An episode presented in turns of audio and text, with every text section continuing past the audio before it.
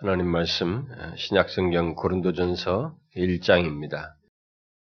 제가 지금 있는 성경은 287페이지, 286페이지, 286페이지 고린도 후서 1장 13절, 14절인데요. 우리가 배경적으로 12절부터 같이 읽어보도록 하겠습니다. 12절부터 14절을 같이 읽겠습니다. 시작.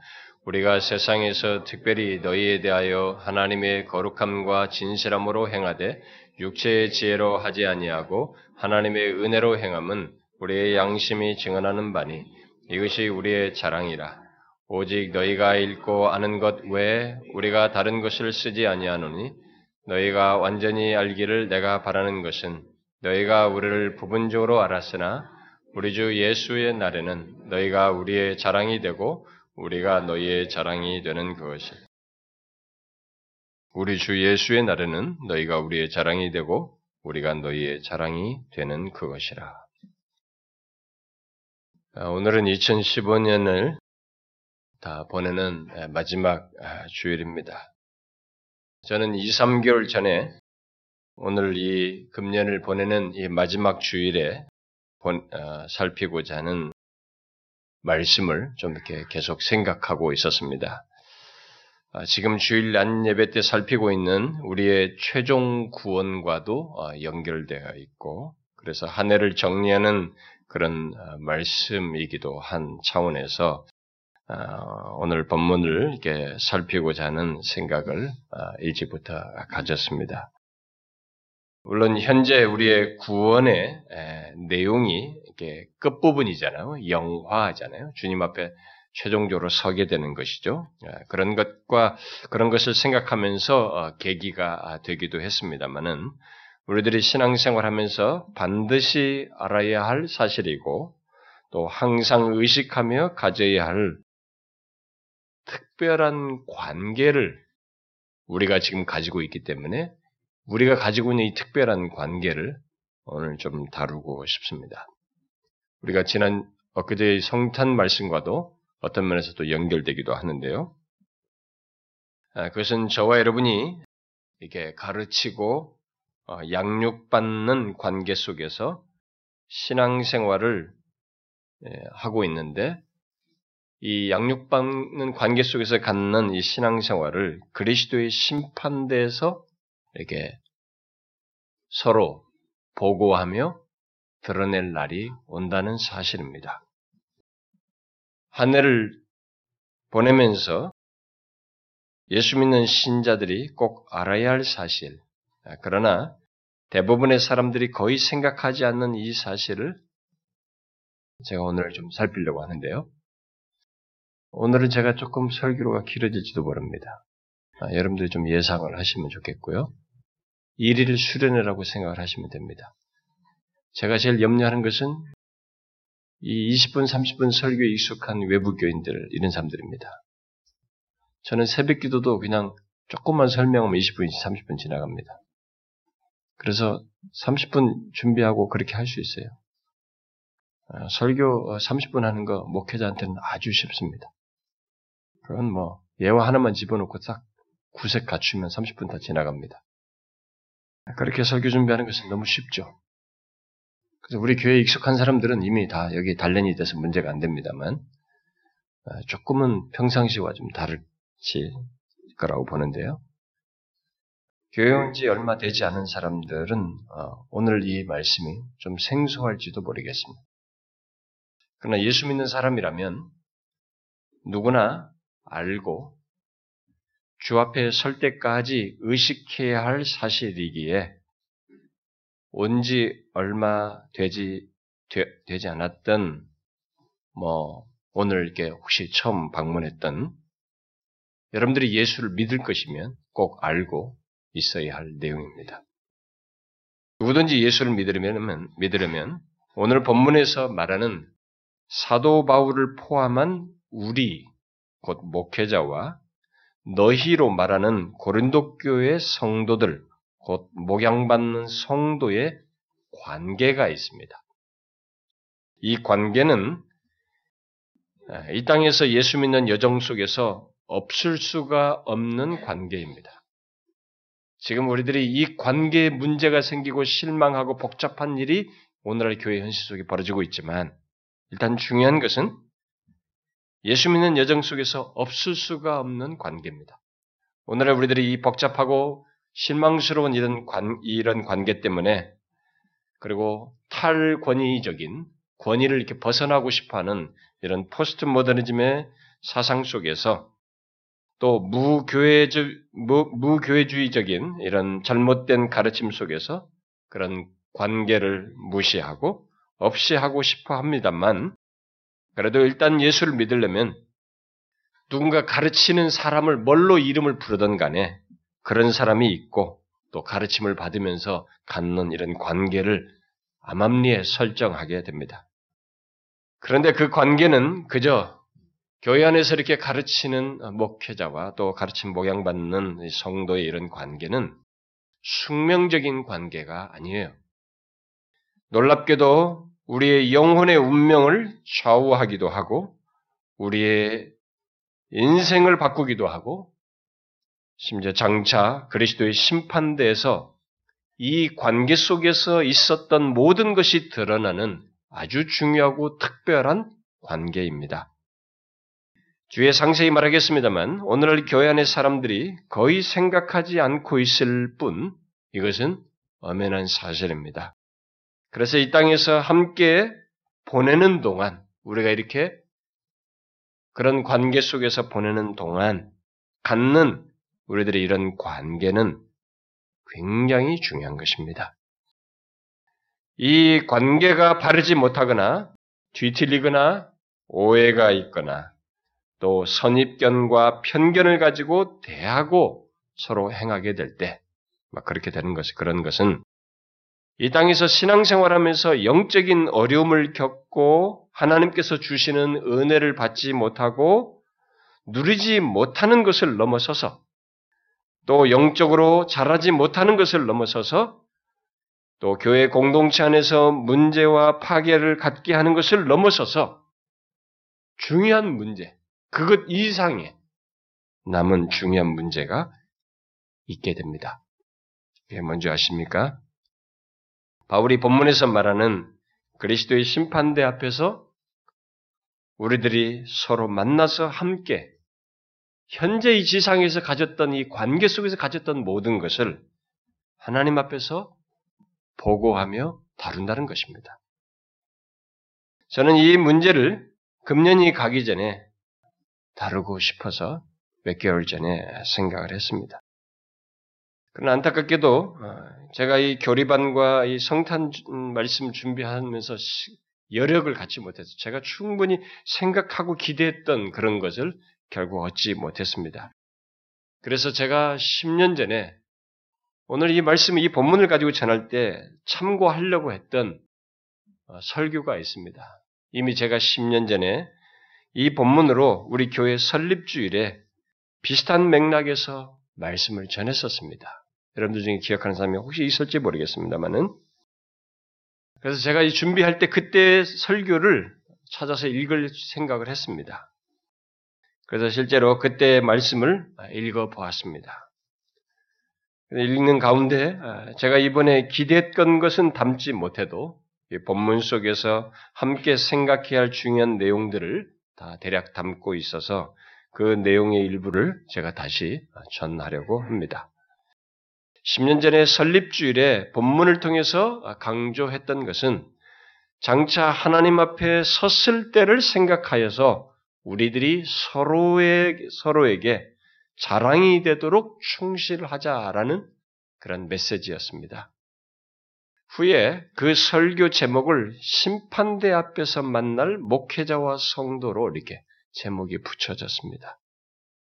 근데 그 설교는 사실 바울이 고린도 교회 성도들과의 관계에서 생긴 문제를 그리스도의 심판대에서 정리될 것이라고 말하는 이 내용의 오늘 읽은 본문의 근거로 해서 18세기에 조나단 에즈워즈가 자신의 교회 성도들의 자기, 자기와 자기 교회 성도들 사이에 있는 어떤 문제를 똑같은 맥락에서 바라보면서 그 교회의 고별 설교로 했던 내용입니다. 제가 그 설교를 읽고 감동을 받아서 그해 아, 이 설립주일 때 미리 우리가 이런 사실을 염두에 두고 앞으로를 향해 나가자라는 취지로 설교를 했었습니다. 미래를 생각하고 전한 것이었죠. 그런데 지금도 기억하는 것은 그때 우리 교회 성도들 가운데 몇 사람이 그 설교를 듣고 거부감을 드러내었어요. 그리고 그 말씀을 가지고 이러쿵 저러쿵 하면서 결국에는 마음이 다치는 사람들이 있었던 것으로 제가 기억합니다. 저는 지금도 의문이 갑니다만 제가 다시 그 설교를 꺼내어 읽어보니 마음이 조금이라도 얽힌 것이 있거나 뭔가 굴곡된 사람이라면 그럴 수 있겠구나라는 생각이 들었습니다. 그러면서 만일 그 말씀을 또 토시 하나 바꾸지 않고 그대로 그냥 전한다면 지금 그 설교를 들어도 또 그럴 사람이 있을 수도 있겠다라는 우려가 생겼습니다. 어쨌든 저는 하나님이 주신 감동을 따라 여기 2015년의 마지막 주일에 이 말씀을 살핌으로써 장차 그리스도의 심판대에서 우리들이 서로의 자랑이 되기 위해 어떻게 해야 하는지를 생각해 보고자 합니다.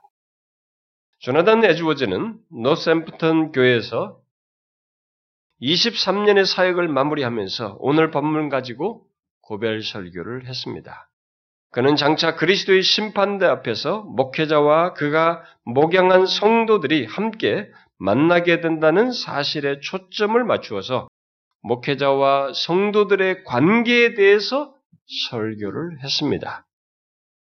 본문이 고린도 교회의 그 아, 를 목양했던 바울과 아, 바울과 함께한 우리로 설명한 뭐 디모데를 포함할 수도 있겠는데 어쨌든 그 목양자들과 그의 성도들을 말하고 있어서 그 또한 에즈워드도 같은 맥락에서 아, 교회 안에서 가장 비중 있는 관계가 목회자와 아, 성도의 관계이고 그 관계에서 문제가 생기거나 오해가 생길 때 가장 큰 상실과 파괴, 그리고 어려움이 있어서 그 관계를 중심으로 해서 교회 안에 오해가 하나님의 심판대에서 어떻게 되는지를 생각하는 것을 제기한 것으로 보여지고, 그리고 그런 문제들을 잘 다루어서 어떻게 서로가 하나님 앞에서 이 땅을 사는 가운데 유익을 얻어야 하는지를 제시한 것으로 보여집니다. 그래서 이 시간에 그 에즈워드가 강조한 포인트를 따라서 저도 같은 맥락에서 우리들이 이렇게 하나님과 하나님 앞에서 서기까지 갖는 이 관계 속에서 서로에 대해서 어떠해야 하는지 정말 서로의 자랑이 되기 위해서 서로의 자랑이 되지 못하는 문제들 또한 어떻게 우리가 생각을 해야 하는지 다뤄야 하는지까지 함께 생각해 보고자 합니다. 바울은 본문에서 자신의 목회 대상인 고린도 교회 성도들에게 자기와 그들의 관계에 대해서 말을 하고 있습니다. 먼저 본문에서 바울은 자신이 보는 이 서신에 쓴 바대로 그들에게 진실하고 정직하다고 말하고 있습니다. 그들이 편지를 통해서나 그 밖에 다른 출처를 통해서든지 그들이 알고 있는 것이 자기 모습 그대로이다 라고 말하고 있습니다. 그런데 그들 가운데는 바울에 대해서 비판한 자들이 소수 있었습니다. 제가 이 말씀을 전하는 것은 여러분들에게 어떤 문제가 있어서가 아닙니다. 저는 미래를 지향하기 위해서 하는 것이 지향하기 위해서 하니까 어, 오해가 없기를 바라요. 그래서 대부분이 편지를 통해서는 다각적으로 바울에 대해서 다 알고 있어요. 잘 알고 있습니다. 고린도 교회 사람들. 그런데 그들 중에 일부가 바울을 오해하고 있었고 그래서 소수 사람들이 비판하고 있습니다. 그것에 대해서 바울은 그것은 전혀 근거가 없다는 사실을 이 현실의 문제를 그냥 묵인하면서 가지 않았고 그렇게 잡, 바로 잡아주지 않으면 이들은 계속 영적으로 문제가 있고 그리스도의 심판대에서도 문제가 될 것을 알았기 때문에 그 맥락에서 다루고자 했습니다. 그래서 그렇지 않다. 라는 것을 말을 하면서 끝까지 한 가지 사실을 알기 바란다라고 말하고 있습니다. 그것이 뭐냐면 바로 장차 주 예수의 날에 너희가 우리의 자랑이 되고 우리가 너희의 자랑이 된다는 사실을 알기 바란다 라고 말을 했습니다. 바울이 이것을 고린도 교회 성도들이 알아주기를 바랬다는 것은 그들 중에 바울을 자신의 자랑거리로 여기는 사람들도 있었지만 대강이라는 말이 여기는 이전 번역에 예, 대강이라는 말을 썼는데요. 그런 이 말을 시사하듯이 그들 중에 소수는 바울을 자기들의 자랑거리로 여기지 않았다는 것을 시사합니다. 일부는 그렇게 생각지 않았어요. 그래서 바울은 고린도 교회 성도들이 자기에 대해 부분적으로만 인정했다는 점을 은연중에 지적하고 있습니다. 그러나 여기서 중요한 것은 주 예수의 날에 곧 그리스도께서 재림하실 때 고린도 교회 성도들이 바울의 기쁨이요 자랑이 되듯이 바울 또한 그들의 기쁨이요 자랑이 되리라고 믿은 사실입니다. 다시 말해서 주께서 다시 오실 때 고린도 교회 성도들은 바울이 자기들의 영적인 아버지요 선생이 될 것에 대해서 크게 감사하게 될 것이고 바울 또한 그들을 자기의 전도의 열매요 목양의 열매인 것을 기뻐하게 될 것이다라고 라고 말했다는 사실입니다. 물론 그런 기쁨과 감사는 이 땅에서부터 맛보고 나타낼 수 있을 것입니다. 그러나 그것은 주께서 다시 오실 때 더욱 완전하게 갖게 되고 또 서로가 서로에게 자랑거리가 되는 일이 있을 것이다 라고 말하고 있습니다. 요약하면 주의 날에 바울과 그가 목양한 고린도 교회 성도들이 서로 만날 뿐만 아니라 서로에게 자랑거리가 되는 일이 있을 것이라는 사실입니다.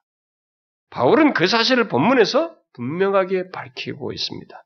이 사실을 말하고 있다는 것을 우리가 굉장히 중요하게 생각해야 됩니다. 이 시간에 우리가 생각할 사실이 바로 가장 중요한 사실이 이거예요. 에즈워즈는 목회자와 한 공동체의 교인들이 심판 때 그리스도의 심판대 앞에서 반드시 서로 만난다는 사실에 오늘 본문과 같은 일이 벌어진다는 사실에 근거해서 세 가지 사실을 말했습니다. 첫 번째는 서로가 어떤 방식으로 만나는가 하는 것이고 두 번째는 또 어떤 목적으로 우리가 서로 만나는가 하는 것이고 세 번째는 하나님께서 그렇게 만나게 하시는 이유가 무엇인가 하는 것이었습니다. 여러분 이 세 가지가 궁금하시죠? 우리가 이 세 가지를 반드시 알아야 됩니다. 질문해 보고 싶습니다. 여러분은 저와 여러분이 아니 이렇게 한 공동체를 이루어서 섬기는 우리 한 공동체에서 함께 신앙생활한 우리 모두가 그리스도의 심판대에서 만난다는 이 사실을 그냥 쓱 지나가듯이 생각한 것이 아니라 구체적으로 어떻게 만나고 무슨 목적으로 만나고 왜 하나님께서 이 지상에서 교제했던 목회자와 성도들 곧 함께 신앙생활 했던 우리 모두를 만나게 해 주시는지 생각해 보셨습니까? 여러분 이런 거 한번 생각해 보셨어요? 이런 걸 생각해 보고 신앙생활 하셨습니까? 우리가 꼭 알아야 합니다. 왜냐하면 바울이 고린도 교회 성도들에게 그것을 알기를 바람으로써 자기와 고린도 교회 성도들이 어떤 오해나 방해 없이 서로를 세워가며 더욱 풍성한 사역의 열매를 맺기를 원했던 것처럼 또 하나님 나라를 세워가기를 원했던 것처럼 우리도 서로를 세우며 풍성한 열매를 맺고 하나님 나라를 세워야만 하기 때문에 그렇습니다. 따라서 우리는 저와 여러분, 곧 한 공동체에서 신앙생활한 우리 모두가 심판대에서 만난다는 것을 이 땅에서부터 알고 생각하면서 살아야 합니다. 자, 그러면 이 세 가지 사실을 하나씩 살펴보면요. 본문을 통해서 제일 먼저 생각할 것은 장차 우리들이 심판 때 어떤 방식으로 만나는가 하는 것입니다. 일단 본문은 주 예수의 날에 너희와 우리가 만난다는 사실을 분명히 밝히고 있습니다. 여러분과 저는 이 세상의 모든 사람들이 곧 모든 인류가 그리스도의 심판대에서 다 모여서 만나는 것과 다르게 그들처럼 만나지는 않습니다. 다시 말해서 이 땅에서부터 가졌던 목회자와 성도들은 분명히 구별됨이 있을 것이라는 사실입니다. 먼저 여러분을 목양한 저와 저로부터 목양받은 여러분은 심판대 앞에서 서로에 대한 분명한 지식을 가지고 만나게 될 것입니다. 그러니까 이 세상에서 서로 특별한 관계를 가졌던 우리는 다른 사람보다 더 큰 관심을 갖게 되고 알아보게 되는 지식을 가지고서 만나게 된다는 사실입니다. 물론 다른 특별한 관계 속에 있었던 사람들, 우리들이 개별적으로 삶 속에서 가졌던 특별한 관계 속에도 다른 특별한 그런 우리들의 관계 또한 거기서도 알아보게 되겠죠. 예를 들어서 부부 관계, 부모 자식 관계 속에 있었던 사람들, 한때 특별한 관계를 맺고 시간을 보냈던 사람들도 전혀 관계가 없었던 사람들보다는 더 큰 관심을 가지고 이렇게 인지하겠죠. 알아볼 것입니다. 그런데 그들 중에서 그 무엇보다도 중요한 것은 혈육 관계가 아니에요. 그리스도의 심판대에서 중요하게 만나는 관계는 단순히 부부, 부모, 자식 이런 혈육 관계가 아닙니다. 목회자와 성도들의 관계예요. 목회자와 성도들은 바울이 본문에서 시사하듯이 서로에 대한 분명한 지식을 가지고 만나게 될 것입니다. 아니 서로에 대해서 직접적이고 특별한 관심을 가질 것입니다. 그뿐이 아닙니다. 그때는 목회자와 성도들이 이 세상의 교회에서 만났던 것과는 다른 방식으로 만나게 될 것입니다. 왜요? 왜 그런지 아십니까? 여기서는 우리 사이의 만남에 변화가 있어요. 그리고 구원의 가능성을 가지고 만납니다. 우리 중에 다 구원받을 수 있지만 구원받지 않을 사람도 있어요. 구원의 가능성을 가지고 만나고 또 이기심과 우리들 각자가 다 개별적으로 복잡한 생각과 마음들을 가지고 만나고 있습니다. 그렇지만 그때는 불변하는 상태, 불변한 상태, 전혀 오류가 없이 빛의 상태에서 서로가 만나게 됩니다. 양심이 깨어서 이 양심이 거짓을 말할 수 없는 조건에서 만나게 됩니다. 또 이 땅에서 우리는 구원을 위해서 만나며 아직도 모든 것이 확정적이지 않은 상태에서 만나지만 그리스도의 심판대 앞에서는 구원이 결정된 상태에서 만나며 모든 것이 확정적이고 불변하는 상태에서 만나기 때문입니다. 그때는 우리들이 구원을 위해서 새롭게 무엇을 하지 않을 것입니다. 이 땅에서 회심한 사람은 그저 영원한 주의 백성으로서 그 자리에 서게 되고, 그러나 이, 이 땅에서 한 공동체로 있었음에도 불구하고 회심하지 않은 상태에서 그 자리에 선 사람은 더 이상 좋아질 가능성이 없이 자신의 목회자를 만나게 됩니다. 또 우리와 성도들이 이 땅에서는 가르치고 가르침을 받으면서도 서로 다른 생각을 하고 무엇이 마음에 드느니 안 드느니 또 동의가 되느니 안 되느니 할 수 있지만 그리스도의 심판대 앞에서는 그런 우리의 생각과 행동이 모두 오류가 없이 밝혀질 것입니다. 우리 모두가 주목할 사실이 바로 그거예요. 우리들이 한 공동체에 있으면서 위선하였던 것이나 우리가 얼마든지 서로 속이잖아요. 저와 얘기하면서도 저도 여러분들을 감출 수 있어요. 여러분도 저한테 위선할 수 있죠. 우리들이 그렇게 하면서 또 신앙생활 할 때도 위선하고 이럴 수도 있습니다. 위선하였던 것이나 서로 속였던 것이나 또 우리가 서로에 대해서 이기적이었던 것, 그리고 내 나름대로 생각하고 판단한 것, 그리고 저 같은 목회자는 순수하게 진리를 전하지 않은 것, 잘못된 동기와 내 생각을 넣어서 가르쳤던 것, 성도들의 입장에서 보면 순수하게 진리를 받아들이지 않은 것, 또 전해진 말씀을 판단하고 오해하고 오해해서 말하고 행동하는 것 등등 목회자와 성도 사이에 있었던 모든 것이 그 어느 것 하나 빠지지 않고 오류가 없이 다 밝혀지고 드러날 것입니다. 고린도후서 5장에서도 아, 말을 하고 있죠. 우리가 다 반드시 그리스도의 심판대 앞에 나타나게 되어 각각 선악간에 그 몸으로 행한 것을 따라 받는다라고 함으로써 모든 것이 드러날 것을 말하고 있습니다.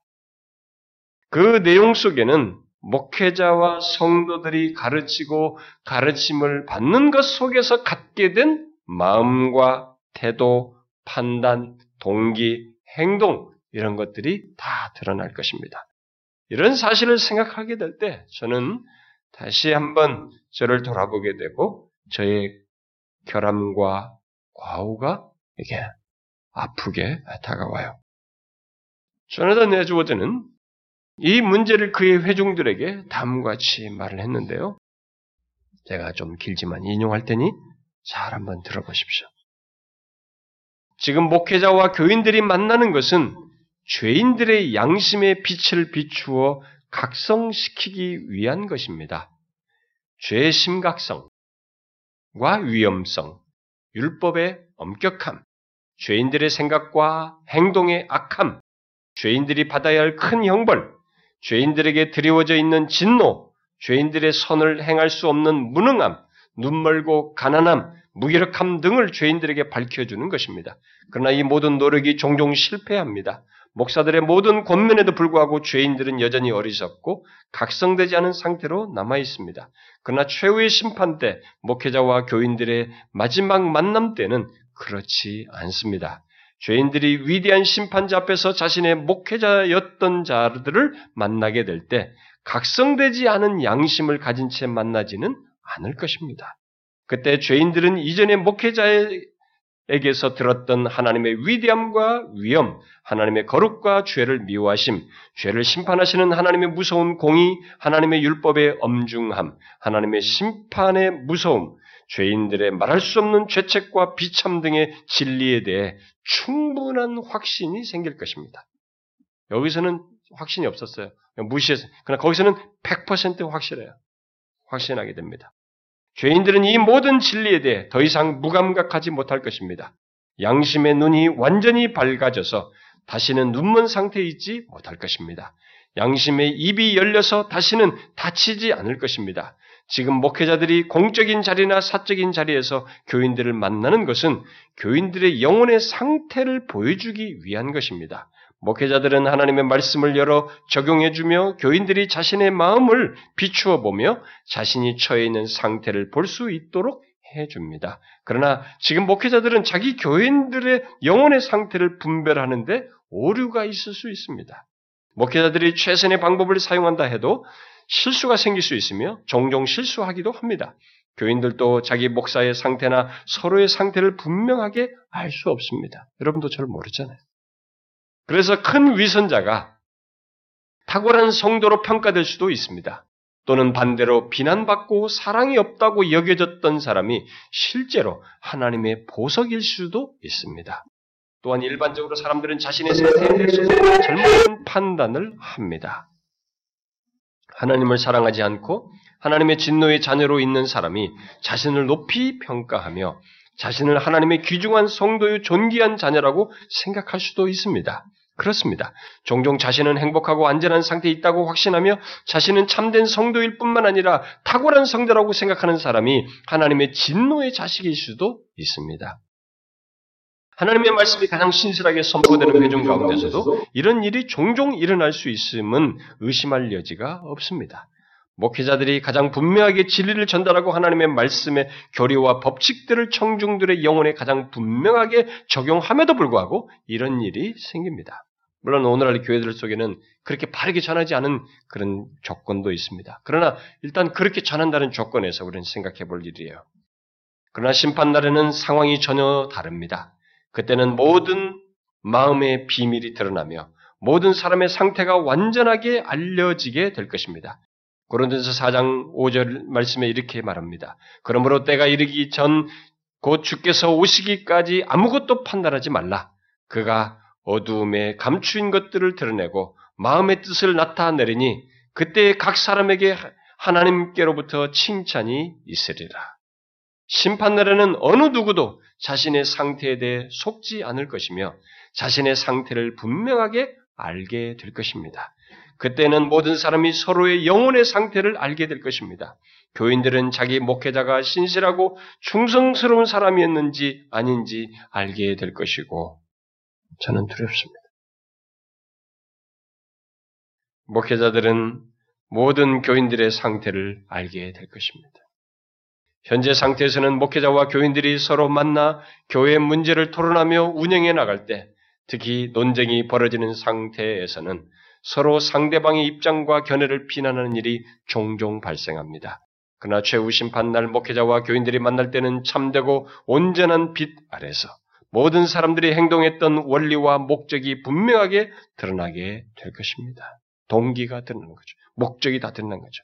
그래서 모든 잘못과 모든 부당한 비난들이 끝장나게 될 것입니다. 또 이 세상에서 목회자와 교인들이 서로 만날 때는 서로 부주의하고 조심성이 없는 수가 많습니다. 많은 사람들이 공적 예배에서 하나님께 별로 관심을 기울이지 않거나 자신의 생각이나 기분에도 별로 주의를 기울이지 않습니다. 또한 자신들이 해야 할 임무를 다 하지 않으며 자신들이 모이는 목적에 대해서도 모르는 수가 많습니다. 그러나 심판날의 만남은 전혀 다를 것입니다. 부주의한 마음이 있거나 졸거나 자신들이 모인 목적을 몰라 방황하는 사람이 한 사람도 없을 것입니다. 모든 교인이 그리스도에게서 듣게 될 것들에 대해 또는 이전에 그리스도에게서 듣거나 목회자에게서 그리스도에 대해서 들었던 것에 대해 주의를 집중할 것입니다. 또 교인들은 목회자가 재판관 앞에서 자신들에 대해 이야기하는 것에 주의를 기울일 것입니다. 여러분은 이런 사실을 알고 있습니까? 저와 여러분 사이에서 듣고 배운 것이 밝혀지고 그에 대한 저의 마음과 태도도 밝혀지고 여러분의 마음과 반응도 드러난다는 것입니다. 과연 제가 제대로 가르쳤는지, 정말 바른 동기로 전하고 있는지, 그리고 제가 바른 목적으로 목회를 했는지 이것도 드러나고 그것에 대한 여러분의 반응도 드러난다는 것입니다. 제가 저의 개인적인 생각과 욕심과 동기로 한 것도 드러날 것입니다. 또 여러분들이 듣고 뭐가 어떻고 저떻고 하면서 방어하고 불만을 드러내고 거부하고 또 저를 오해한 것, 심지어 저와 누구를 비교하며 판단하는 것이나 또 심지어 뭐 이간하는 것 등 뭐 이런 것들도 결국은 다 드러나겠죠. 여러분들은 이런 것을 생각하고 여러분이 보내는 지금 현재의 인생을 이곳에서 보내고 있습니까? 이런 사실을 알고 현재 이 만남을 갖고 있습니까? 우린 장차 그리스도의 심판돼서 반드시 만납니다. 우리의 만남을 생각하면서 현재를 보내야 되고 서로의 관계를 가져야 한다는 사실입니다. 우리는 우리의 모든 만남 속에서 예배 만남, 예배 속에서 만나고 말씀 증거 속에서 또 우리들의 작은 모임이나 회의나 개인적인 대화 속에서 갖는 이 모든 것을 가지고 그리스도의 심판대에서 만나게 됩니다.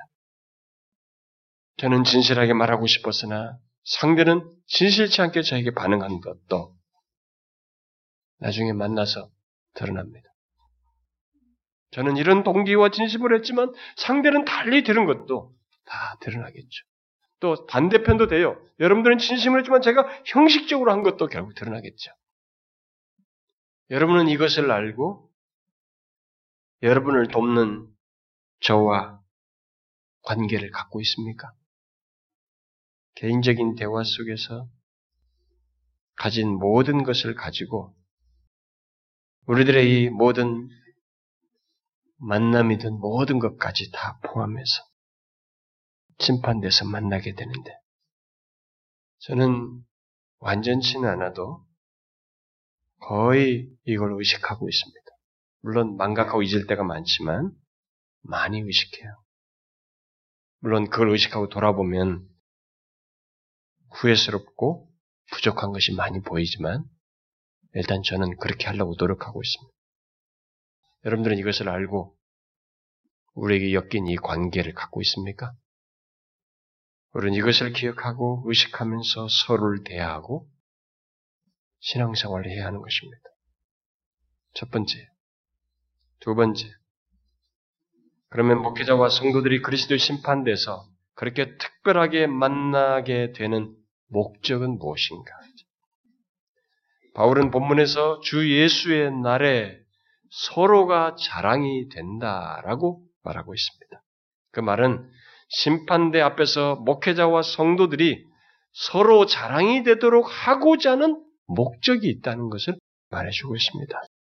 달리 말하면 에즈워즈가 말, 에즈워즈의 말대로 심판 때 목회자와 성도들이 세상에 있을 동안에 서로에게서 어떻게 서로에게 대, 서로에게 어떻게 행동을 했는지를 보기 위해서 함께 만난다는 것입니다. 우리가 이 땅에서 같이 신앙생활하면서 서로에 대해서 어떻게 행동했는지를 보고하기 위해서 함께 만난다는 것입니다. 목회자로서 저는 이 말씀에 두렵게 또 들려지게 됩니다. 그러나 바울은 본문에서 바로 그 사실을 분명히 말하고 있습니다.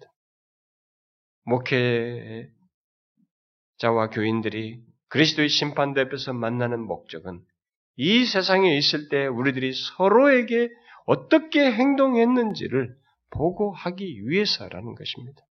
에즈워즈는 목회자는 그리스도께서 교인들에게 파송하신 그리스도의 종이요 심부름꾼이라고 말하고는 목회자들은 자기의 사역을 마쳤을 때 자기 주인에게 돌아가 자기가 행한 일과 임무를 수행하면서 받았던 대접들을 보고해야 한다라고 말을 했습니다. 그것은 누가 보면 14장을 보게 되면 큰 잔치에 참석할 손님을 초대하러 주인에게 보냄받은 종이 자기 일을 마치고 주인에게 돌아와서 자기가 행한 일과 사람들로부터 받은 대접을 보고한 것을 보게 되는 것, 보게 되는데 바로 그와 똑같은 일이 있게 된다는 것입니다. 또 히브리서 13장에서도 히브리서 기자가 하나님의 집에 있는 사역자들을 너희 영혼을 위하여 경성하기를 자신들이 청산할 자인 것 같이 하는 자라고 말을 함으로써 결국 주인 앞에서 자신이 한 일을 보고하고 청산하는 일을 하는 자로 말을 하고 있습니다. 그렇습니다. 목회자와 성도들이 그리스도의 심판대 앞에서 특별히 만나는 것은 사역자가 행한 일과 자신의 임무에 대한 사람들의 반응을 보고하기 위해서입니다. 여러분들 중에서 누구를 그렇게 할 수도 있었습니다만 하나님께서는 저를 그리스도의 종료 심부름꾼으로 여러분들과 관계 속에서 저를 보냈습니다. 그래서 저는 그 부분에서 이 말씀대로 보고를 해야 된다는 것입니다. 이때 신실한 목회자는 자신의 신실한 사역에 잘 반응했던 사람들을 감출 수 없이 솔직하고 기쁨으로 보고하고 그런 성도들은 목회자의 자랑과 기쁨이 되겠죠. 제가 그렇게 보고하는 사람은 정말 그 성도는 저의 자랑과 기쁨이 될 것입니다. 물론 그때 자신을 통해서 전해진 그리스도의 메시지를 잘 받지 않고 거역했던 자들에 대해서도 보고하게 될 것입니다. 예배에 참여하나, 말씀을 들으나, 소극적이고, 수동적이고, 반응이 없었던 사람. 그가 저와 아무리 친했던, 심지어 저의 자식이라 할지라도, 제 자식이 여기 있는데, 계속 그에게 말씀을 전했는데, 이 자식이 거기에 불성실했다면, 저는 그때는 아버지로서가 아니라 그의 목회자로서 보고하겠죠. 아, 제가 여기서 왜 눈물이 났는지. 아, 제가 어제 가정 예배 들으면서 아, 우리 자식들에게 그런 얘기 했거든요. 너희들이 목사의 자식이라 할지라도 예수를 정확하게 믿지 않으면 너희들의 운명을 내가 책임지지 못한다. 지옥에 갈 수도 있다. 제가 어제 그 얘기를 했었는데 그렇겠죠.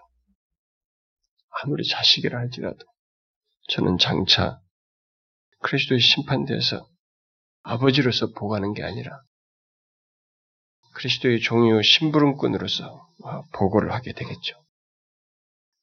그때 그런 자들에 대한 목회자의 보고는 그들을 경고하여 회개시키기 위한 것이 아니라 그 보고는 그렇게 반응했던 사람들에게는 정죄하는 것이 되겠죠.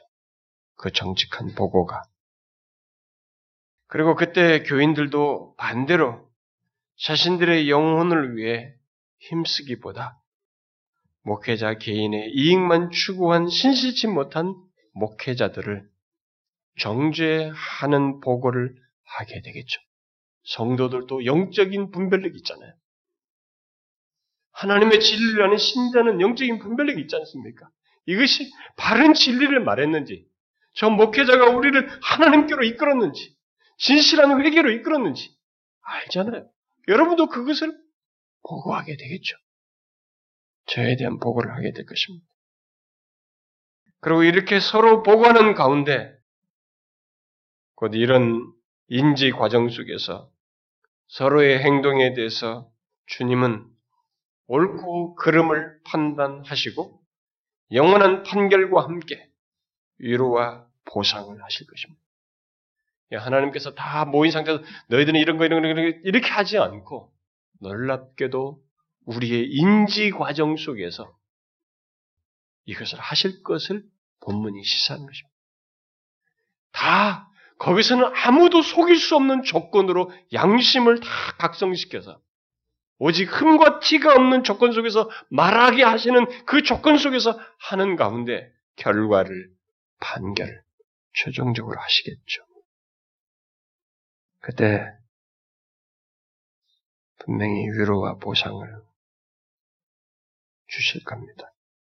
여기서 중요한 것은 목회자와 교인들이 그리스도께서 심판하실 때 재판받기 위해 서로 만나게 되며 그때 자기뿐만 아니라 다른 편이 재판받는 것 또한 본, 다는 것입니다. 나만 보는 게 아니라 상대의 재판받는 것도 본다는 것입니다. 일단 거기서 참과 거짓이 가려지겠지만 서로에게 신실한 자들은 서로에게 기쁨이 되고 자랑이 되는 너무나 감격스러운 보상이 있게 될 것입니다. 그런 맥락에서 저와 여러분은 어떨 것 같습니까? 이 땅에서부터 서로에게 신실하여 장차 서로에게 기쁨이 되고 자랑이 될 것 같습니까? 우리는 어떨 것 같습니까? 여러분 어떻게 생각하십니까? 물론 그리스도의 심판대에 가야 정확히 드러날 것입니다. 그것을 기억하면 좋겠어. 그러면 이제 우리가 알고 싶은 마지막 질문이 있습니다. 그것은 하나님께서 목회자와 교인들이 그리스도의 심판대 앞에서 특별하게 알아보는 만남과 함께 서로에 대한 행동을 보고하는 만남을 왜 갖게 하시는가 하는 것입니다. 왜 하나님은 목회자와 교인들이 심판에서 그런 방식으로 또 서로의 행동을 보고하기 위한 목적으로 만나게 하실까? 주어지는 두 가지 이유 때문이라고 말합니다. 첫째는 목회자와 교인들의 관계는 지상의 가장 큰 나라에서 일어나는 일시적인 일보다 훨씬 중요하기 때문이다 라고 말합니다. 여러분 이 말을 이해하십니까? 목회자와 교인의 관계가 지상의 가장 큰 나라에서 일어나는 일보다 훨씬 중요하다고 말하는 이것을 이해하십니까? 지상에서 가장 큰 나라가 어디입니까? 역사를 놓고 보면 이집트와 아시리아와 바벨론과 페르시아와 헬라와 로마 제국, 지금의 현재 미국 같은 나라예요. 지금 미국의 백악관에서는 중요해 보이는 수많은 일들이 진행되고 있습니다. 그런데 그런 일들보다 그리스도의 심판대에서는 그런 일들보다 목회자와 교인의 관계를 하나님은 더 중시하면서 다루신다는 거예요. 와, 놀라운 얘기입니다. 왜 그럴까요? 오늘 본문을 보십시오. BC 몇 년대, AD 몇 년대 그 대지구시 있었던 일을 거기서 그렇게 중요하게 다른 문제로 아니라는 겁니다. 심판돼서 중요하게 다른 문제는 저와 여러분의 관계라는 것입니다. 왜요? 그것은 목회자와 성도들 사이에서 일어나는 일이 이 세상 나라와 비교할 수 없는 일시적으로 존재하는 이 세상 나라와 다른 영구하게 존재하는 하나님 나라의 일이기 때문에 그렇다는 것입니다. 그 맥락에서 더 중요하기 때문에 목회자와 성도들은 그리스도의 심판대에서 특별하게 만나게 하시고 서로의 행동을 보호하는 일을 하게 하신다는 것입니다. 여러분은 이 사실을 알고 있습니까? 우리들이 거의 생각지 않고 잊고 있는 일이 아닙니까? 우리는 로마 제국의 원로원 회의에서 황제의 밀실에서 논의되는 일이 세계를 좌우한다고 생각하기 때문에 그게 더 중요해 보입니다. 지금 백악관에서 청와대에서 벌어지는 일이 더 중요해 보여요. 그러나 그리스도의 심판대에서는 지나간 역사들에 지나지 않아요. 그리스도의 심판대에서는 목회자와 성도 사이 일이 더 중요하다는 것입니다. 영구한 하나님 나라의 일이기 때문에. 그러나 하나님은 그들, 그것들보다 이 하나님 나라 안에서 곧 그리스도의 교회 안에서 일어나는 일을 특히 목회자가 그리스도의 양들을 어떻게 목양하고 가르치고 있는지 그리고 교인들이 목회자의 목양에 어떻게 반응했는지를 더 관심을 가지고 계신다는 것입니다. 바로 그런 사실 때문에 하나님은 그리스도의 심판대에서 이 땅에서 함께 신앙생활하면서 목양받았던 우리들을 서로 만나게 하신다는 것이죠. 여러분 우리의 관계가 그런 면에서 얼마나 중요한지 아시겠습니까? 우리의 관 우리의 관계 속에서 있는 일은 세상 제국 안에서 일어난 일보다 더 중요한 하나님 나라 안에서 영구히 존재할 하나님 나라 안에서의 일입니다. 그런 의미가 있어요. 그래서 장차 그리스도 심판대에서 우리의 관계 속에 있는 일을 다룬 것이죠. 그래서 우리는 이런 사실을 생각하면 우리들이 이 하나님 나라에서의 삶, 곧 그리스도의 몸된 교회 안에서의 우리들의 모든 일이 얼마나 진실하고 또 경성해야 하는지 생각하지 않을 수가 없는 것입니다. 저는 오늘날 교회 다니는 사람들이 과연 이런 걸 의식하고 살까? 이런 걸 알고 교회를 다닐까? 얼마나 교회를 우습게 하면서 신앙생활 하고 있지 않은가? 훗날에 심판대에서의 보고를 그 만남을 생각지 않고 살아가는 건 아닌가 하는 생각이 듭니다. 우리는 꼭 기억해야 됩니다. 장차 주 앞에 설 거예요. 그리고 우리들이 서로에 대해서 보고하는 만남을 갖게 하는 또 다른 이유로 말하는 것은 목회자와 교인들이 심판날, 재판관으로 나타나실 예수 그리스도와 특별한 관계를 가지고 있기 때문이라고 애주어저는 말합니다. 여러분 한번 생각해 보십시오. 목회자가 하는 일이 다 무엇입니까? 장차 심판하실 그리스도와 연관되어 있어요. 장차 우리가 심판대에서 만나야 할 재판관이신 다 그리스도와 관련된 얘기입니다. 제가 하는 모든 일이. 그저 그리스도의 심부름꾼으로서 저는 목, 해야 할 일들, 맡기신 일들을 하면서 그것을 교인들에게 전달하고 돕는 일을 하는 것이죠. 그러니까 저와 여러분이나 모두 재판장 되신 그리스도와 관련이 있어요. 그래서 지금 하는 여기서 벌어지는 모든 것은 장차 만날 그리스도와 관련된 얘기입니다. 이 때문에 심판 때 목회자와 교인들은 서로 만나지 않을 수가 없고 서로에 대한 행동을 보고하지 않을 수가 없는 것이죠. 우리는 이와 관련해서 다음과 같이 증거했습니다. 목회자와 교인들은 심판날 재판관으로 나타나실 분과 특별한 관계를 가지고 있습니다. 목회자들은 그리스도의 심부름꾼이며 그리스도께서 보내신 사람들입니다. 목회자가 교인들 가운데 행하는 직무와 사역은 그리스도의 입장에서 그리스도를 대표하는 것입니다. 목회자들은 그리스도의 생각을 전하며 그리스도의 일을 하며 그리스도의 이름으로 말하고 행동하는 것입니다. 이러므로 목회자들이 그리스도께 돌아가 자기의 사역의 결과를 보고하는 것은 아주 합당한 일입니다. 목회자들은 마지막 날 재판관으로 나타나실 분의 심부름꾼일 뿐만 아니라 목회자들이 받은 사명과 직무는 그리스도를 영화롭게 하고 그리스도의 나라를 유익하게 하는 것입니다. 목회자들이 부여받은 사역은 그리스도의 나라를 확장시키는 것입니다. 그러므로 목회자들이 교인들에게 하는 사역은 심판날과 밀접한 관계가 있습니다.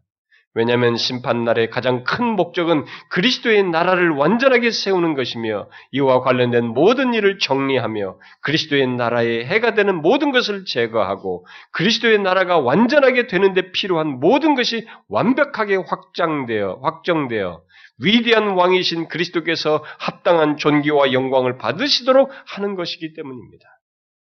또한 목회자와 교인들의 상호 관계가 심판날과 직접 관계가 있는 것은 목회자가 교인들에게 하는 사역이 사람들이 영원한 구원을 받도록 하며 영원한 심판을 피하도록 하는 것이기 때문입니다.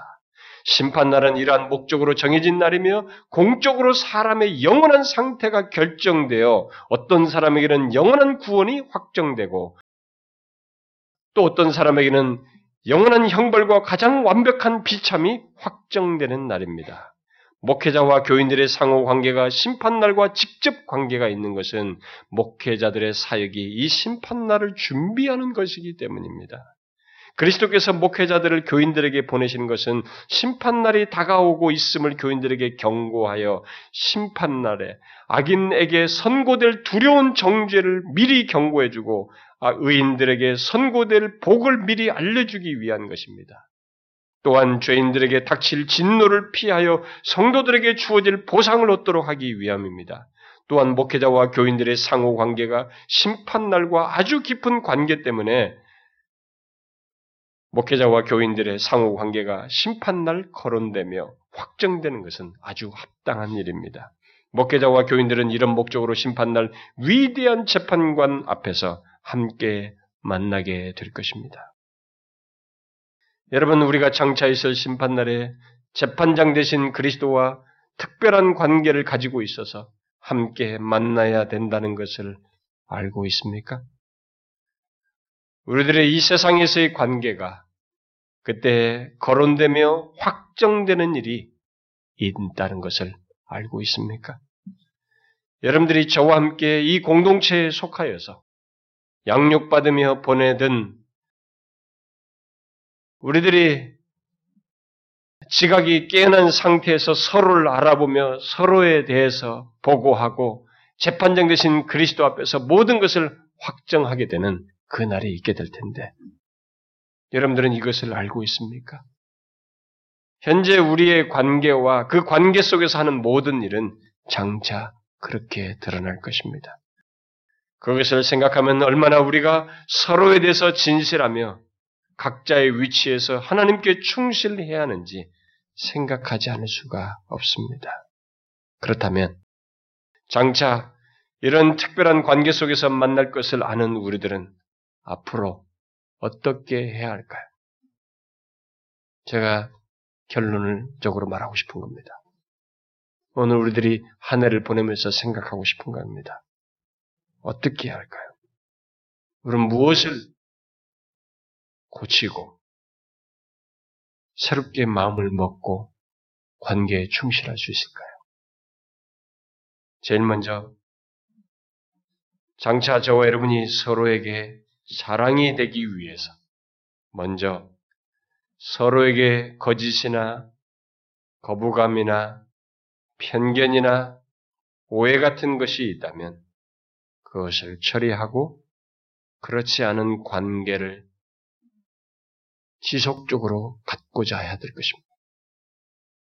어떤 계기나 사건 상황으로 인해서 그런 일이 생긴다 해도 다시 서로에게 진실함으로써 계속 장차 그리스도의 심판대에서 서로에게 자랑이 되기를 바라면서 자랑이 되기 위해서 이 문제를 어떻게 극복해야 되는지를 알고 극복하고자 힘써야 된다는 것입니다.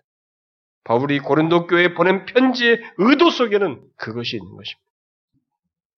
저는 우리도 그러해야 한다고 믿습니다. 저는 지금까지 우리 교회를 섬겨오면서 여러분들 사이에서도 그런 일이 계속 있어 왔지만 큰 교회들은 자기들끼리 있는 문제가 있어도 어지간한 사람은 모릅니다. 중직자들은 알지. 나 어느 정도 조금만 작을수록 조그마한 한 사람 한 사람 이해가 다 서로들 알죠. 여러분들 사이에서도 어떤 문제, 서로 관계 속에 있는 어떤 문제들이 있는 걸 있어 왔지만, 본의 아니게, 안타깝게도 저와 성도들 사이에서도 오해가 생겨서 어려운 일을 지금까지 개척에서부터 여기까지 오면서 겪어왔어요. 예를 들면 가장 흔한 것이 제가 전한 말씀으로 생긴 오해였습니다. 참, 저 딴에는 세상적인 얘기, 사람 비위 맞추는 얘기 그런 거 하지 않고 하나님의 말씀에 나름 충실하려고 했고 또 그러다 보니까 너무 각을 세우는 것 같고 강하다고 여겨졌고 그래서 그랬는지 사람들이 하나님의 말씀에 대해서 상당히 예민하게 반응했습니다. 제가 한번 설교하고 나면 몇 사람이 나 나를 두고 했다 라고 하면서 반응했는데 참 건설적인 면에서 한 사람도 있었지만 어떤 사람은 심각하게 반응했어요. 이건 나를 직접 지난번에 나의 이런 것들을 염두에 두고 말했다. 이렇게 말한 사람도 있었어요. 모르겠어요. 제 머릿속에 다 그런 것이 작용돼가지고 했는지는 모르겠습니다만 저는 전한 말씀으로 인해서 성도들이 어려움을 많이 겪었습니다. 제가 전한 설교에 대한 판단과 오해 를 가지고 잘 다니다가 그런 설교 듣고 떠난 사람도 있었고 어디로부터, 어디로부터인지 전해지는 모든 말씀을 선입견을 갖고 들음으로써 공동체에서 계속 맴돌다가 적응 못하는 사람들도 보았고, 심지어 제가 설교 준비를 제대로 하지 않았, 다는 그런 오해까지 하는 사람들도 아, 보았습니다. 그런 판단 속에서 부정적으로 행동하는 것도 아, 보았습니다. 저야 항상 말씀 전하는데 부족하다고 여기고 항상 준비가 충분치 않다고 여기는 사람이지만, 아, 그렇게 제가 설교를 거의 준비도 하지 않고 설교한 것 같다고 말하는 이런 오해는 정말 너무 터무니없어 보였어요. 또 어떤 사람은 상담 중에 저와 상담 중에 했던 어떤 한마디의 말을 가지고 자기를 이렇게 판단했다, 이렇게 생각했다, 라고 하면서 마음을 닫는 사람도 보았습니다. 또 어떤 사람은 여러 사람과 뭔가 논의하는 중에 제가 자기를 배제했다고 하면서 오랫동안 마음을 닫는 사람도 보았습니다. 전혀 제가 생각 못한 일이었죠. 그러면서 그 뒤로 저의 모든 행동이 다 이렇게 행동한 거야. 다 나를 저렇게 말하고 저렇게 행동해서 다 나를 이렇게 취급한 거야. 라고 재해석하면서 마음을 닫는 사람도 보았습니다. 또 제가 무심코 한 어떤 말과 행동으로 아예 저를 어떤 부류의 사람으로 단정 짓는 것도 보았습니다. 또 목회자로서 바르게 세우고자 하는 말을 크게 자존심 상해하면서 마음을 닫는 사람도 보았습니다. 어떤 사람은 고쳐야 할 것을 말해준 것을 자신의 직분과 연결시키면서 자신이 직분 받는 것과 연결시키면서 저를 판단하는 사람도 보았습니다. 또 교회에 이전할 때 또 1년에 한 번씩 제가 헌상에 대해서 설교를 하게 되는데 흔히 헌금 얘기가 주로 거론되기도 하죠. 그리고 증축과 관련해서 이런 헌상에 대해서 전했을 때 그런 말씀을 왜곡하고 오해하여서 부정적으로 반응하는 사람들도 보았습니다. 또 제가 어떤 특정 대상들에게 더 관심을 갖는다고 오해하는 사람도 있었어요. 그 밖에도 아주 많은 오해와 편견을 갖고 저와 서먹하고 어려운 관계, 아예 거부하고 떠나는 일도 보았습니다. 분명히 그 모든 일 속에는 저의 부족과 결함, 미숙함이 많이 있었어요. 돌아보면. 더 사랑하고 더 품지 못한 것이 있었던 것도 아, 돌아보면 생각이 납니다. 그러나 설사 그런 것이 있다 해도 오해와 편견 속에서 반응하고 행하는 일들이 굉장히 많았습니다. 그런데 그런 모든 것 속에서 가장 안타웠던 것, 안타까웠던 것은 그런 오해를 가진 사람들은 예외 없이 예배 속에서든지 말씀 공부를 통해서든지 모든 것 속에서 은혜를 받지 못하고 은혜를 받지 못하는 시간을 보내는 자기 자신을 어찌할 줄을 몰라요. 그 적응 못하는 거죠. 두 부류가 돼요. 견디다가 적응 못하고 떠나거나 아니면 다른 방법을 쓰는 거죠. 기형적 만족을 하는 것입니다. 여기에 있으나 은혜 받지 못하면서 기형적인 태도를 보이는 거죠. 저는 그런 것도 보입니다. 목회자로서. 나중에 제 양심과 이지를 흥과 티가 없이 각성시키게 되셨을 때는 심판대 앞에서 제가 그것도 보고할 내용이라고 저는 생각이 됩니다. 어쨌든 하나님은 장차 우리 사이에 있었던 그런 모든 것을 서로 보고하게 하실 것입니다. 그러므로 우리는 장차 있을 그 사실을 기억하고 부정적인 결말 보고가 아닌 서로의 자랑이 되는 보고를 위해서 지금 그렇게 오해되고 뭔가 굴절된 것들을 바르게 해야 합니다. 이 땅에 있을 때.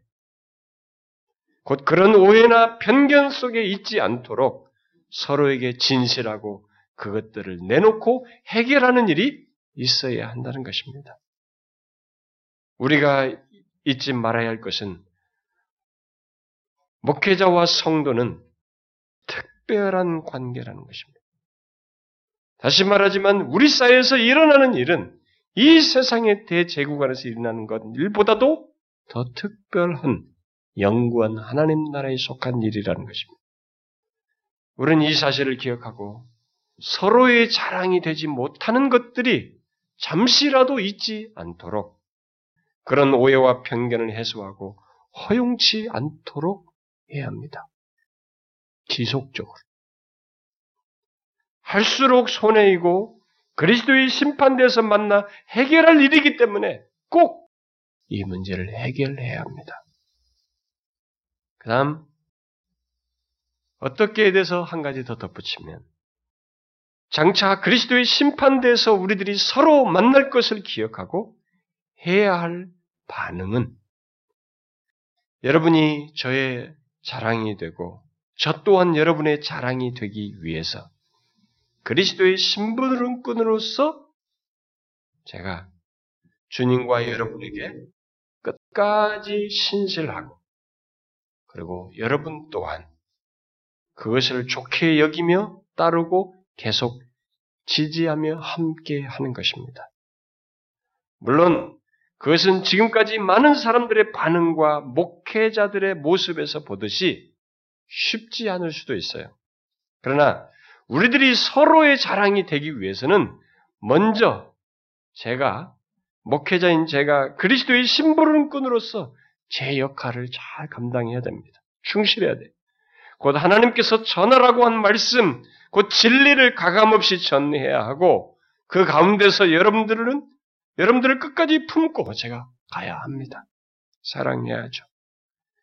비록 제가 탁월한 A 목사 같은 장점이 없고 또 다각적인 능력이 있는 비목사와 같은 모습이 없다 해도 저는 그런 정도에서 하나님의 진리를 가감없이 전하며 여러분들을 품고 사랑하면서 가는 것 안에서 제 역할을 끝까지 잘 해야 하고 힘써야 합니다. 장차 그리스도 앞에서 서로 자랑이 되기 위해서.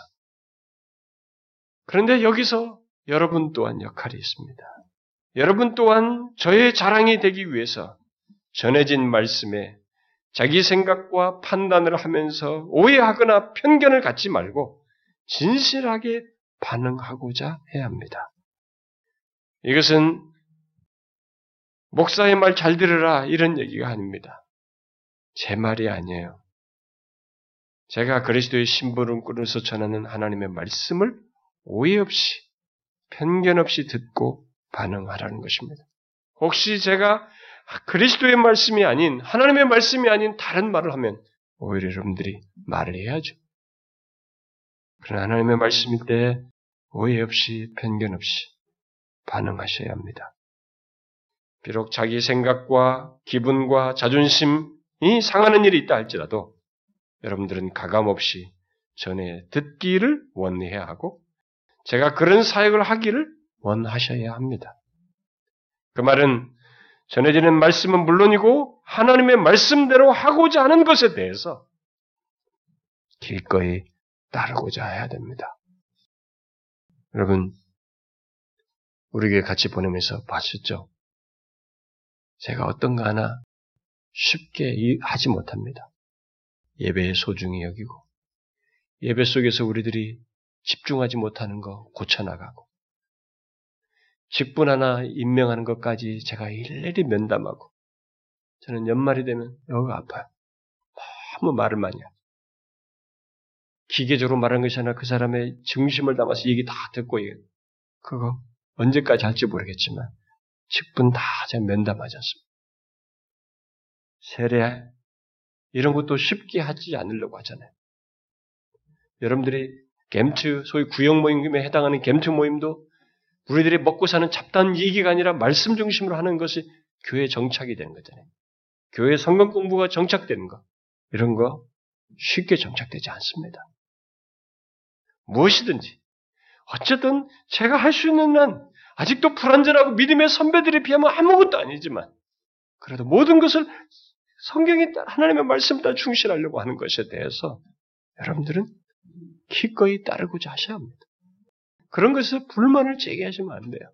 왜 이런 거 하냐 저러게 하지 말고 어떤 동기에서 이런 것이 시작되었으며 왜 이것을 하는지 그걸 긍정적으로 보셔. 제가 여러분들에게 인기를 얻기 위해서 합니까? 오히려 인기를 얻으려면 그런 거 하지 말아야죠. 인기 없는 데도 힘든 데서 하는 거예요. 여러분들이 그걸 하셔야 됩니다. 그리스도의 심판대에서 보고받을 것이에요, 여러분. 우리는 주의 앞에 갈 때까지 한 가지를 항상 생각해야 합니다. 바로 저와 여러분, 이렇게 함께 한 공동체에서 말씀을 배우며 신앙생활하는 우리 모두가 그리스도의 심판대에서 서로 특별하게 만나서 보고하게 된다는 이 사실이에요. 여러분 그리스도의 심판대에서 우리들이 어떻게 만날 것 같습니까? 우리들의 서로의 기쁨과 자랑이 될까요? 우리 모두 그렇게 되기 위해서 이 땅에서 우리들이 서로에게 진실해야 합니다. 진실해야 돼. 그때 우리는 심판대 앞에서 없는 것을 있는 것처럼 보고하거나 과장할 수가 없습니다. 그게 안 돼요. 우리는 모두 흠과 티를 감, 티도 감출 수 없는 하나 그리스도의 심판대 앞에 서기 때문에 우리의 양심이 완전히 자각되어서 오직 정직하고 사실만을 말하기 때문에 없는 것을 있는 것처럼 말할 수가 없습니다. 저는 여러분 중에 어떤 사람들에 대해 지금, 지금이라도 말하라면 지금의 모습 속에서 그는 저의 기쁨이요, 자랑이요, 멸루관이라고 말할 수 있는 사람이 있어요. 여러분들 중에. 있습니다. 그때 가서는 어떻게 될지 제가 모릅니다. 그때가 더 정확하겠죠. 양심이 다 깨어날 것이니까. 그런데 그때 저는 여기서 저와 함께 한 여러분들 중에서 여기서 아닌 사람을 제가 그때 심판대 앞에 가서 저는 나의 자랑인 것처럼 말할 수는 없는 것입니다. 그건 거짓말이고 허용도 안 됩니다. 예배 시간에 졸며 뒤에서 교회를 불평하고 증거되는 말씀을 비판하고 오해와 편견 속에서 마음을 열지 않고 소극적으로 신앙생활하는 사람을 그렇지 않다라고 말할 수는 없는 것입니다. 이런 면에서 그리스도의 심판대 서기까지 만나게 될 저와 여러분, 그때까지 이렇게 함께 엮여서 만나고 있는 저와 여러분은 아주 특별한 교제 속에 있는 줄을 알고 서로에게 진실해야 됩니다. 사랑하는 지체 여러분, 장차 그리스도의 심판대 우리들이 서로 만날 것을 생각하고 서로를 대하고 세우고 섬길 수 있기를 구해요. 그때 서로의 자랑이 되기 위해서 현재 그렇지 못한 것, 오해, 편견, 문제, 태도들, 잘못된 동기, 굴절된 마음들, 회개하고 화해하고, 그래서 진실한 관계로 나아가길 바랍니다. 제가 모르는 것이 있으면 말해주세요. 하나님의 진리가 아니면 진리를 제가 변질한 것이 아니면 저는 기꺼이 고치면서 가고 싶습니다. 그리고 이제부터 남은 여생 지금까지의 그런 것들을 고쳐야 될 뿐만 아니라 이제로부터 남은 여생 서로의 자랑이 되기 위해서 곧 하나님의 진리 위에 굳건히 서도록 전하고 양육받고 하나님 나라를 세우기 위해서 우리가 서로 힘쓰고 그 가운데서 서로를 세우며 사랑하고 따름으로써 하나님 나라의 일을 이 세상 제국보다 더 중요한 하나님 나라의 일을 잘 감당하기를 원합니다. 진실로 장차 우리들이 서로의 자랑이 되기를 바래요. 꼭 생각하십시오. 그때 얼마나 감격스럽겠습니까? 제가 하늘 영광께서 섬겼던 이들인데요. 이들은 저의 자랑이고 기쁨이고 멜로관입니다. 라고 하나님 앞에 말하는 것은 얼마나 영광스럽고 복되고 흥분되겠습니까? 거짓이 아니라 사실로서 말할 수 있기 위해서 이 땅에 있는 동안 우리가 어찌하든지 이 세상이 어떻든 교회들이 타락하고 주변이 어떻든 간에 우리는 하나님의 진리를 따라 장차 있을 그리스도의 심판들을 생각하면서 바르게 진리 안에서 서로를 세워가며 굴절됨이 없이 건강한 교회, 진실한 신자, 서로에게 자랑과 기쁨이 되는 그런 사람으로 세워지길 바래요. 주께서 그런 은혜를 우리 교회 안에 저와 여러분 사이에 끝까지 지속적으로 주시기를 바랍니다. 기도합시다. 하나님 아버지, 여기 각 사람이 다 다른 인생의 배경을 가지고 있고 성장 과정을 가지고 있지만 인생의 이 시점에 이렇게 한 공동체로 묶어 주셔서 저와 함께 말씀으로 양육을 받으며 신앙을 성장하는 이런 과정, 특별히 주님의 몸된 교회를 세우며 하나님 나라를 위해서 힘쓰는 자로 묶어주셔서 감사합니다. 우리가 현재 이런 관계 속에서 하는 모든 것이 장차 주님 앞에서 만나 드러날 일인 것을 알고 서로의 자랑이 되기 위해서 조심하며 진실하며 서로를 세워나가는 그런 건강한 공동체가 될 수 있도록 그런 목양 관계가 될 수 있도록 은혜 베풀어 주시옵소서. 주여 사단의 모든 방해로부터 지켜주시고 우리들 중에 그 마음이 왜곡되고 굴절된 자가 없게 해주시고 성령의 역사 속에서 모두가 건강한 모습, 어쩌든지 진리 안에서 진실한 모습, 신자의 모습을 갖고 나아갈 수 있도록 인도해 주시옵소서. 우리 각자가 생각하는 어떤 식의 생각과 나름의 진리가 아니라 하나님의 계시 안에서 옳다 여겨지는 것을 그것을 승복해 나가면서 또 그 말씀을 따른 방식에 있어서도 옳다 여기면 기꺼이 수정해 나가면서 건강한 모습, 진실한 신자의 모습을 갖는 우리 모두가 되게 하여 주옵소서. 장차 주님 앞에서 우리가 서로에 대해서 자랑이 되는 영광스러운 그 복을 주시기를 간절히 구하옵고 우리 주 예수 그리스도의 이름으로 기도하옵나이다. 아멘.